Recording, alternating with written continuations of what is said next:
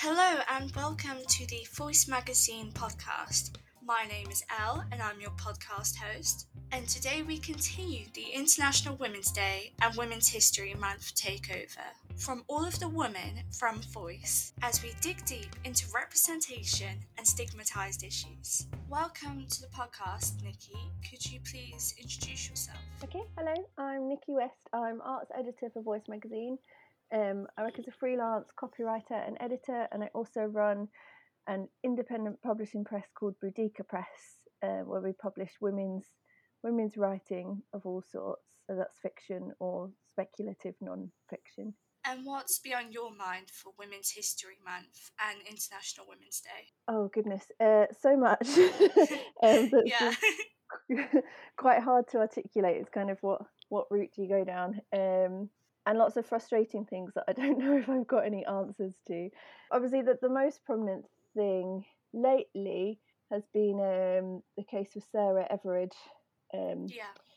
Her tragic murder, disappearance, and then murder that felt particularly strange and close to home. Obviously, any scenario like that is worrying and concerning, but because that's in my local area as well, and it, there was lots of there was lots of posts in um, local forums I'm in and around our park and WhatsApp groups, kind of saying my friend's missing. Have you seen her?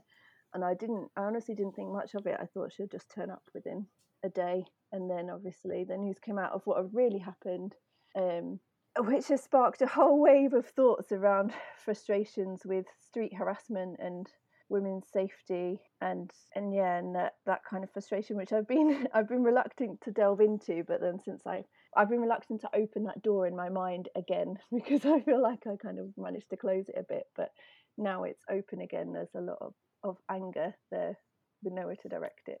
Yeah it's very scary for women everywhere particularly as you say, if it's in a local area, like seeing those posters and those posts must have added such another personal layer to it. Well, yeah, also because it could easily have been me or my friends. I was talking to my friends about it, and we said, you know, we've walked that way. I could see myself walking that way at that time of night. It's it's well lit. It's a decent area. It, you know, it's uh, walking home alone in the dark anyway is scary, but that's not a particularly scary area. It's just that's what's more. There's been so it makes me think of so many times where I've been in situations where I think, is this dangerous? Is this uneasy? No, I'm just being paranoid because women are told not to you know, not to do things and to censor our behaviour, but actually maybe we're not being over paranoid. Yeah, I think that's perhaps the only positive to come out of the 97% statistic is that for once it's not just a women say this, it, it's just a fact. Yeah, exactly. But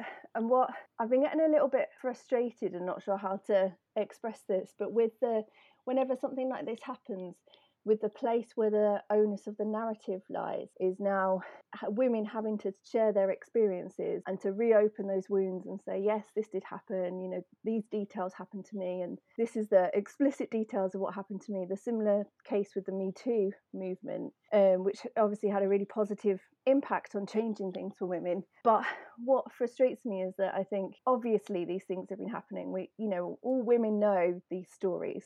We know these details. Why do we have to it, it's in danger of becoming voyeuristic by having to share and re- recount your experiences just so that the wider world can go oh okay it does really happen. Now i believe you. It needs to like shift from that that victim narrative onto okay well what what can we as men and the wider society do to to stop it and why is this happening and kind of not dwell too much on the details of the victim's experience. Does that make sense? Yeah. Do you think from this there will be a place for progression? Um, I would like to hope so, but I, I still dwell on the Me Too narrative that I still feel like is jammed in the wrong place it's still stuck on this is about women let's talk about women let's talk about what women have been through which obviously when you haven't had a voice for a long time it, it is a positive thing for people to share i don't think people shouldn't be sharing those experiences it's just the media wave of the call for that collective experience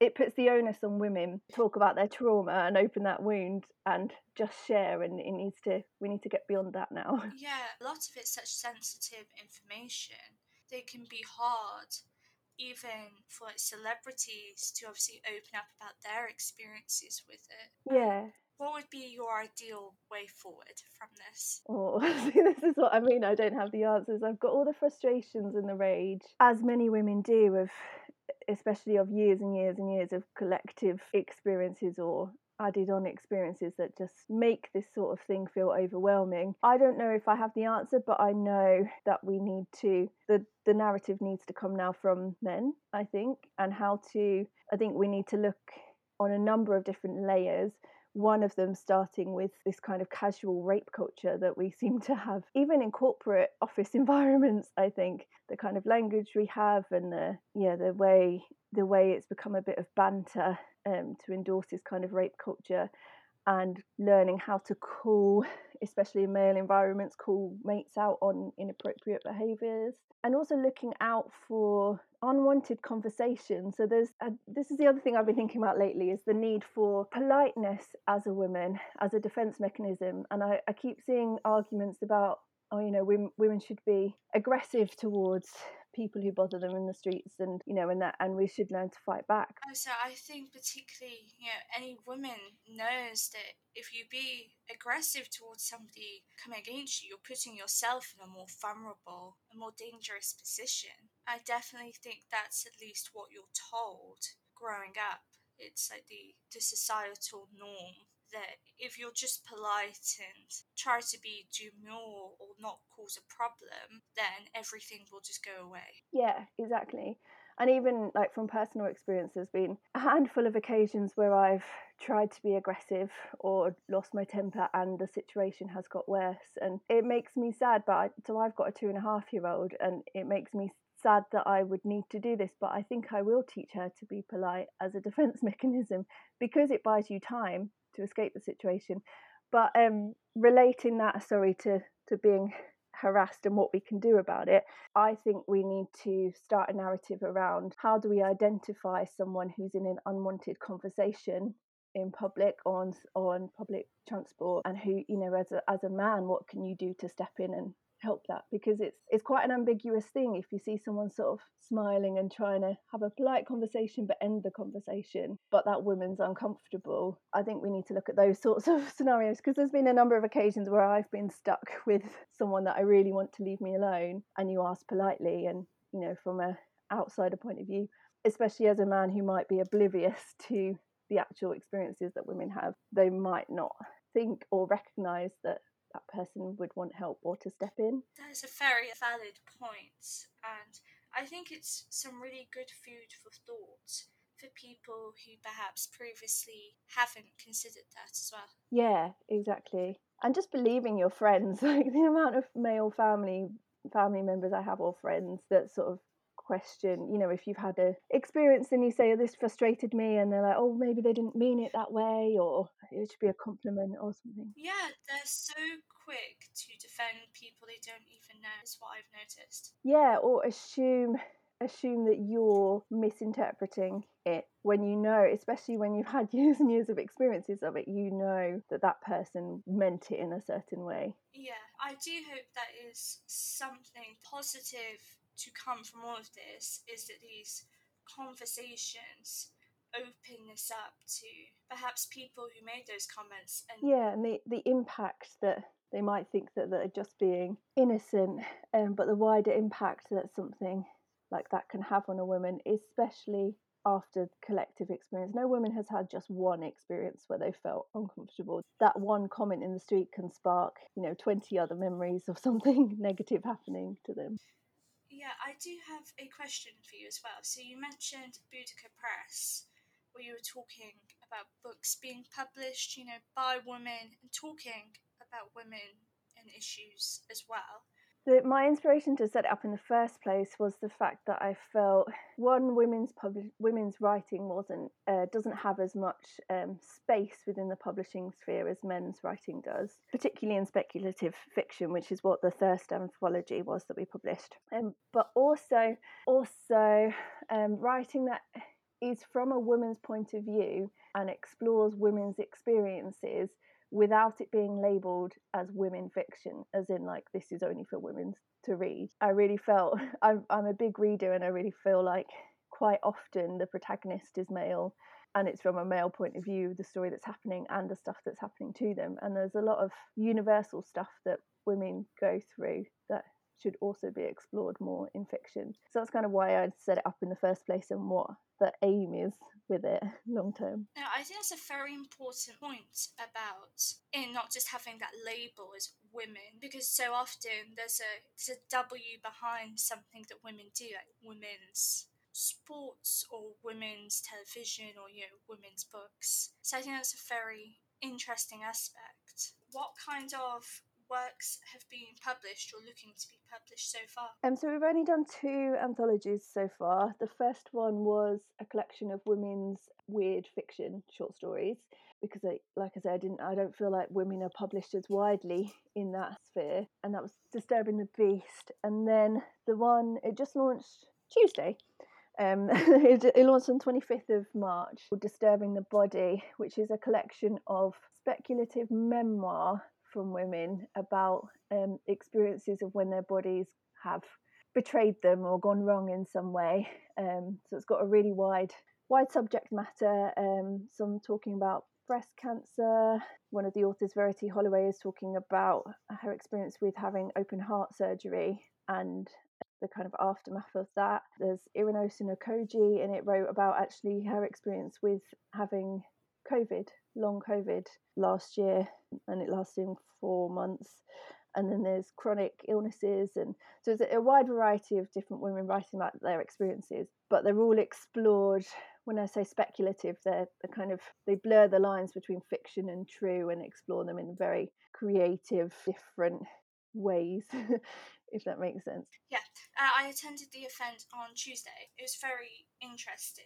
The one with Verity. Yeah, yeah, and um, Chikodili and I think it was very interesting to explore how obviously your bodies can fail you, and even that is a very unexplored aspect of fiction and the world we live in. And it's really fascinating to hear those voices.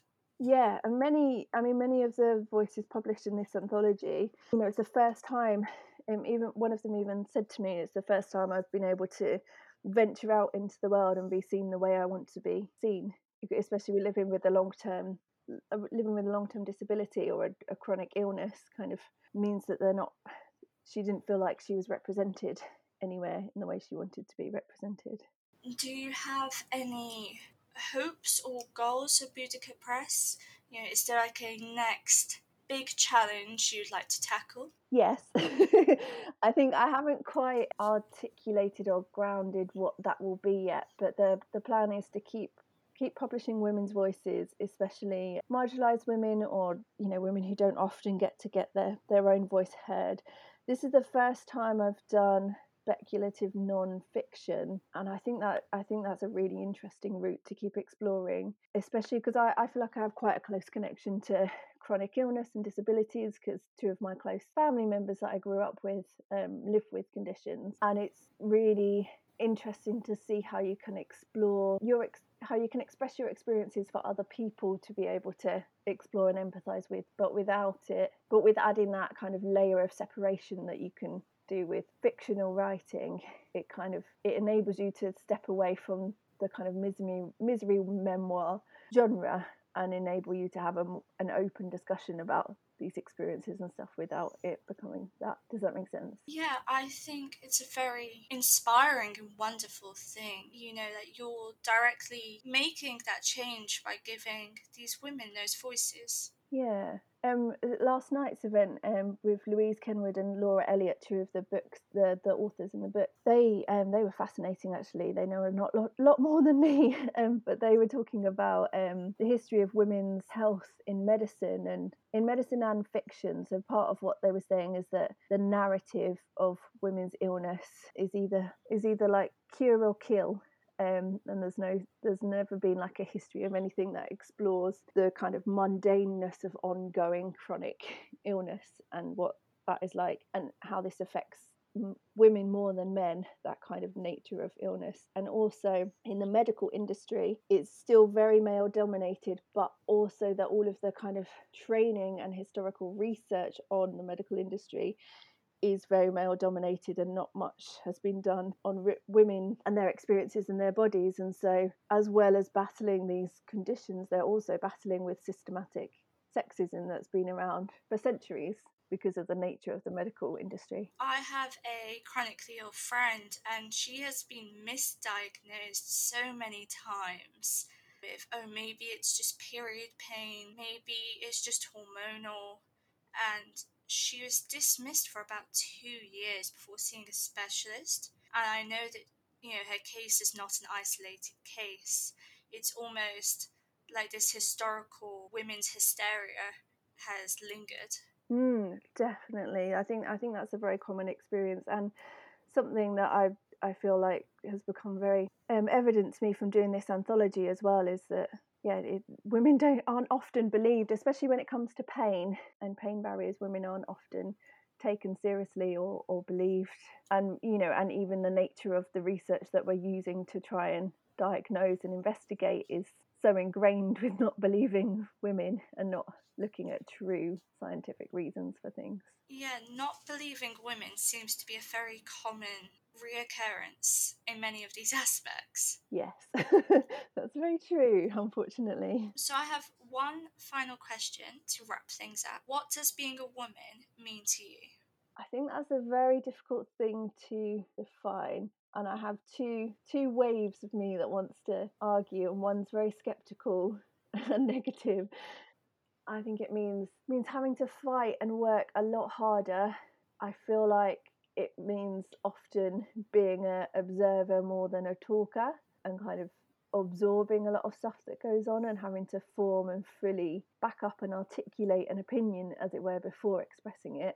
I know many women don't feel this way, but I, I feel like I don't have the freedom to express myself as well, or the, at liberty to, but also it means on another sense kind of the power of being uh, more sensitive and power of observing of, of what you get from observing more than talking. And i do i do feel like often with males around me i'm i am a lot more sensitive to other people's emotions and experiences than perhaps they have needed to be to grow up as a man. Does that make sense? I think completely. You know there's the whole toxic masculinity in that men aren't supposed to have these emotions, and so many people grow up with that belief that I think that's also partially why women are compared to being too sensitive, just because they also have that certain level of suppression. Yeah. But yeah, your point makes a lot of sense. Yeah, and when you're you're suppressed, you you might not articulate, but you you might not be vocal about it, but you observe a lot more. I don't know if that's I'm probably generalizing quite a lot, but that's how I feel at least. So, if listeners wanted to find you online, where would they go? I'm on Voice Magazine. I'm arts editor on Voice Mag, so you can see some stuff on there. And Boudica Press is just boudicapress.com. They want to find out more about the books and the, the publishing work there. Thank you for joining us. It was great to hear another perspective and explore the deeper issues surrounding and focusing on the point that I think obviously women just aren't believed. Mm, so true, unfortunately. But yeah, thank you for coming onto the podcast. Thank you very much for having me. Next up, we have Diana. Hello, everybody. So I'm Diana Walton, and I'm the director of Upstart Projects, which is the charity that is behind Voice Magazine.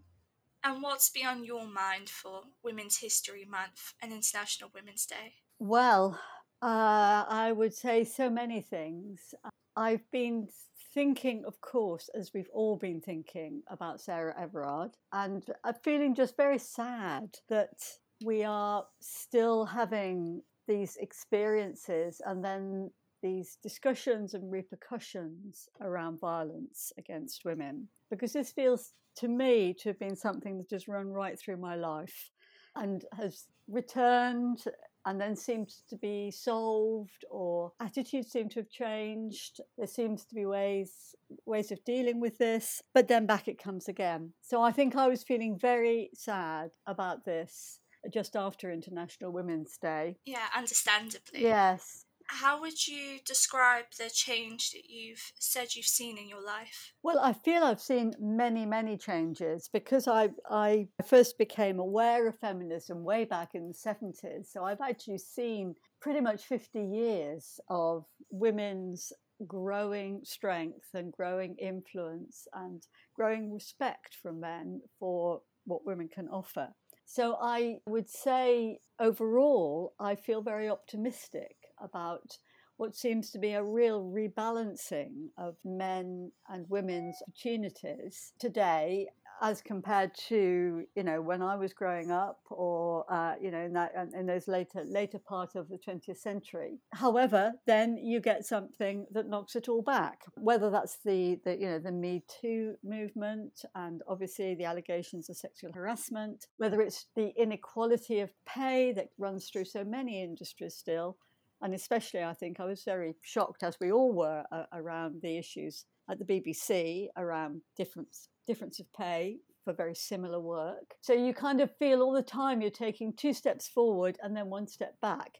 But it is definitely two steps forward. I think that's what I would observe from, from my life. And when I look at my mother's life and my grandmother's life and my daughter's life, I think my daughter is benefiting and she has more opportunities than each of the women in our family when I look back over the generations. That's a really nice, like positive outlook you can kind of see as an overview that I feel that so many people might not be able to grasp if they've only had the experiences from now. Obviously, you mentioned the 70s, which I think is so interesting because so many people disregard the 70s as selfish, like everybody wanted to party.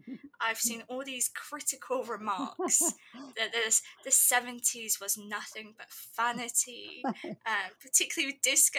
Yes. But, you know, behind yes. all of those movements and even with disco. Yes know, there's these bigger movements going on. Mm, mm. What were your interactions like, with these movements during that period? Well, I think the end of the 60s really shook things up. I think things started to change at that point. Yeah. My experiences of 70s was actually not of disco and all the rest of it, um, but was of a whole a whole range of awareness of a variety of issues. I mean, the whole CND movement that had started way back in the 50s, actually, but really strengthened in the 70s to be a strong position against nuclear armament and, and there's a nuclear race, which many of us coalesced around, men and women. And, and then that, I would say, fed the women's movement because women felt so strongly about bringing children into a world that might be uh, you know, completely blown up at any time. So I think this was a, another very strong element of the women's movement at that time. And of course, the, the, the symbol of that is the encampment at Greenham Common, where women just walked from Bristol to Greenham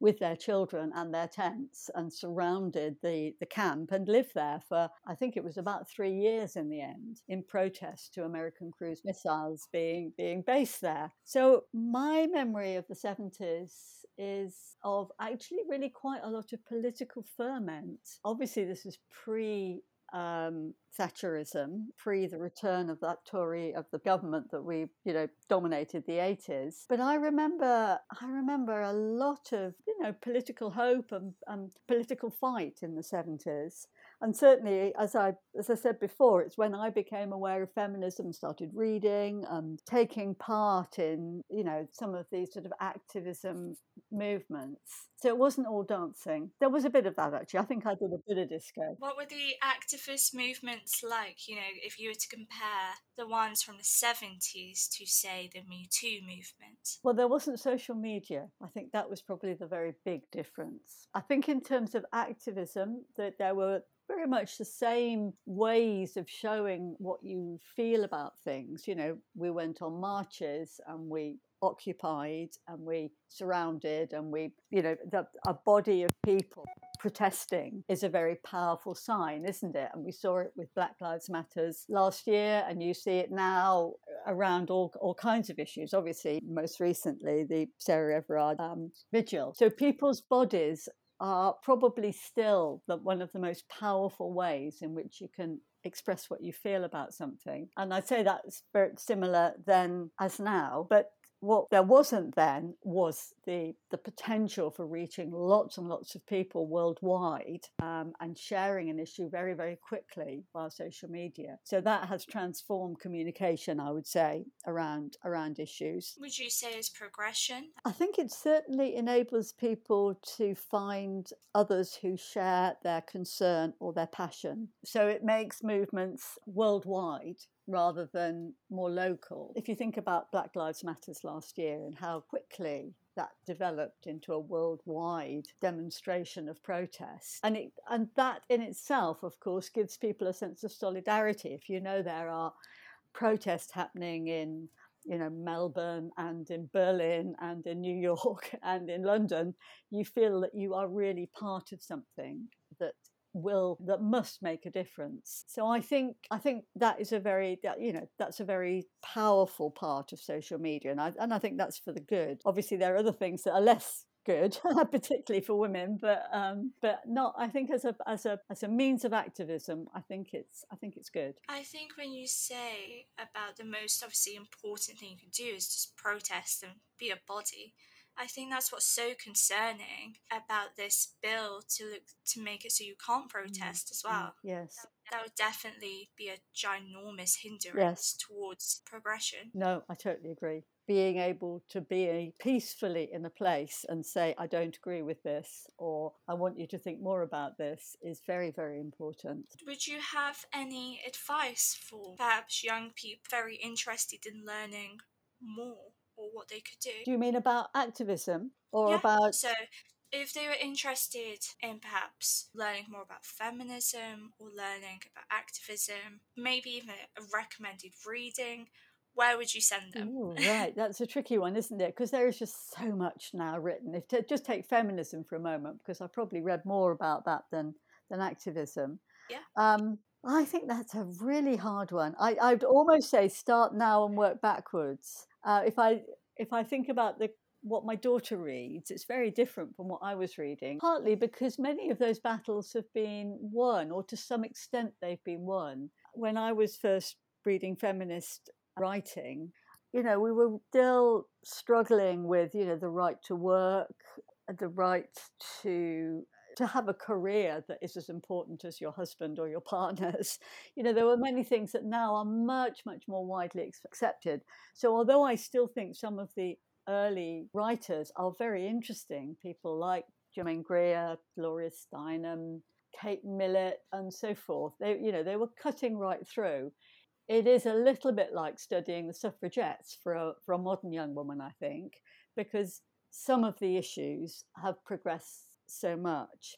However, some issues haven't. And of course, you know, although I say we don't have to, you know, fight the fight about the right to work or the right to share housework. Actually, we do. We have read last year that women have done most of the housework dur- during COVID, even though their, their male partners have been living at home and working from home. So there is still there are still issues about sharing housework, sharing childcare, and having equal opportunities to go to work and to earn the same amount of money, which will come back through through more more modern writing. Yeah, I'd I definitely think it's come out during the pandemic. Yes. I've heard so many stories of women who've had to, you know, they're not considered essential workers, so they've had to leave their job yeah. when the schools closed to take care of the children. Yes, exactly. I think I think this is also one of the slightly worrying things at the moment that under stress we revert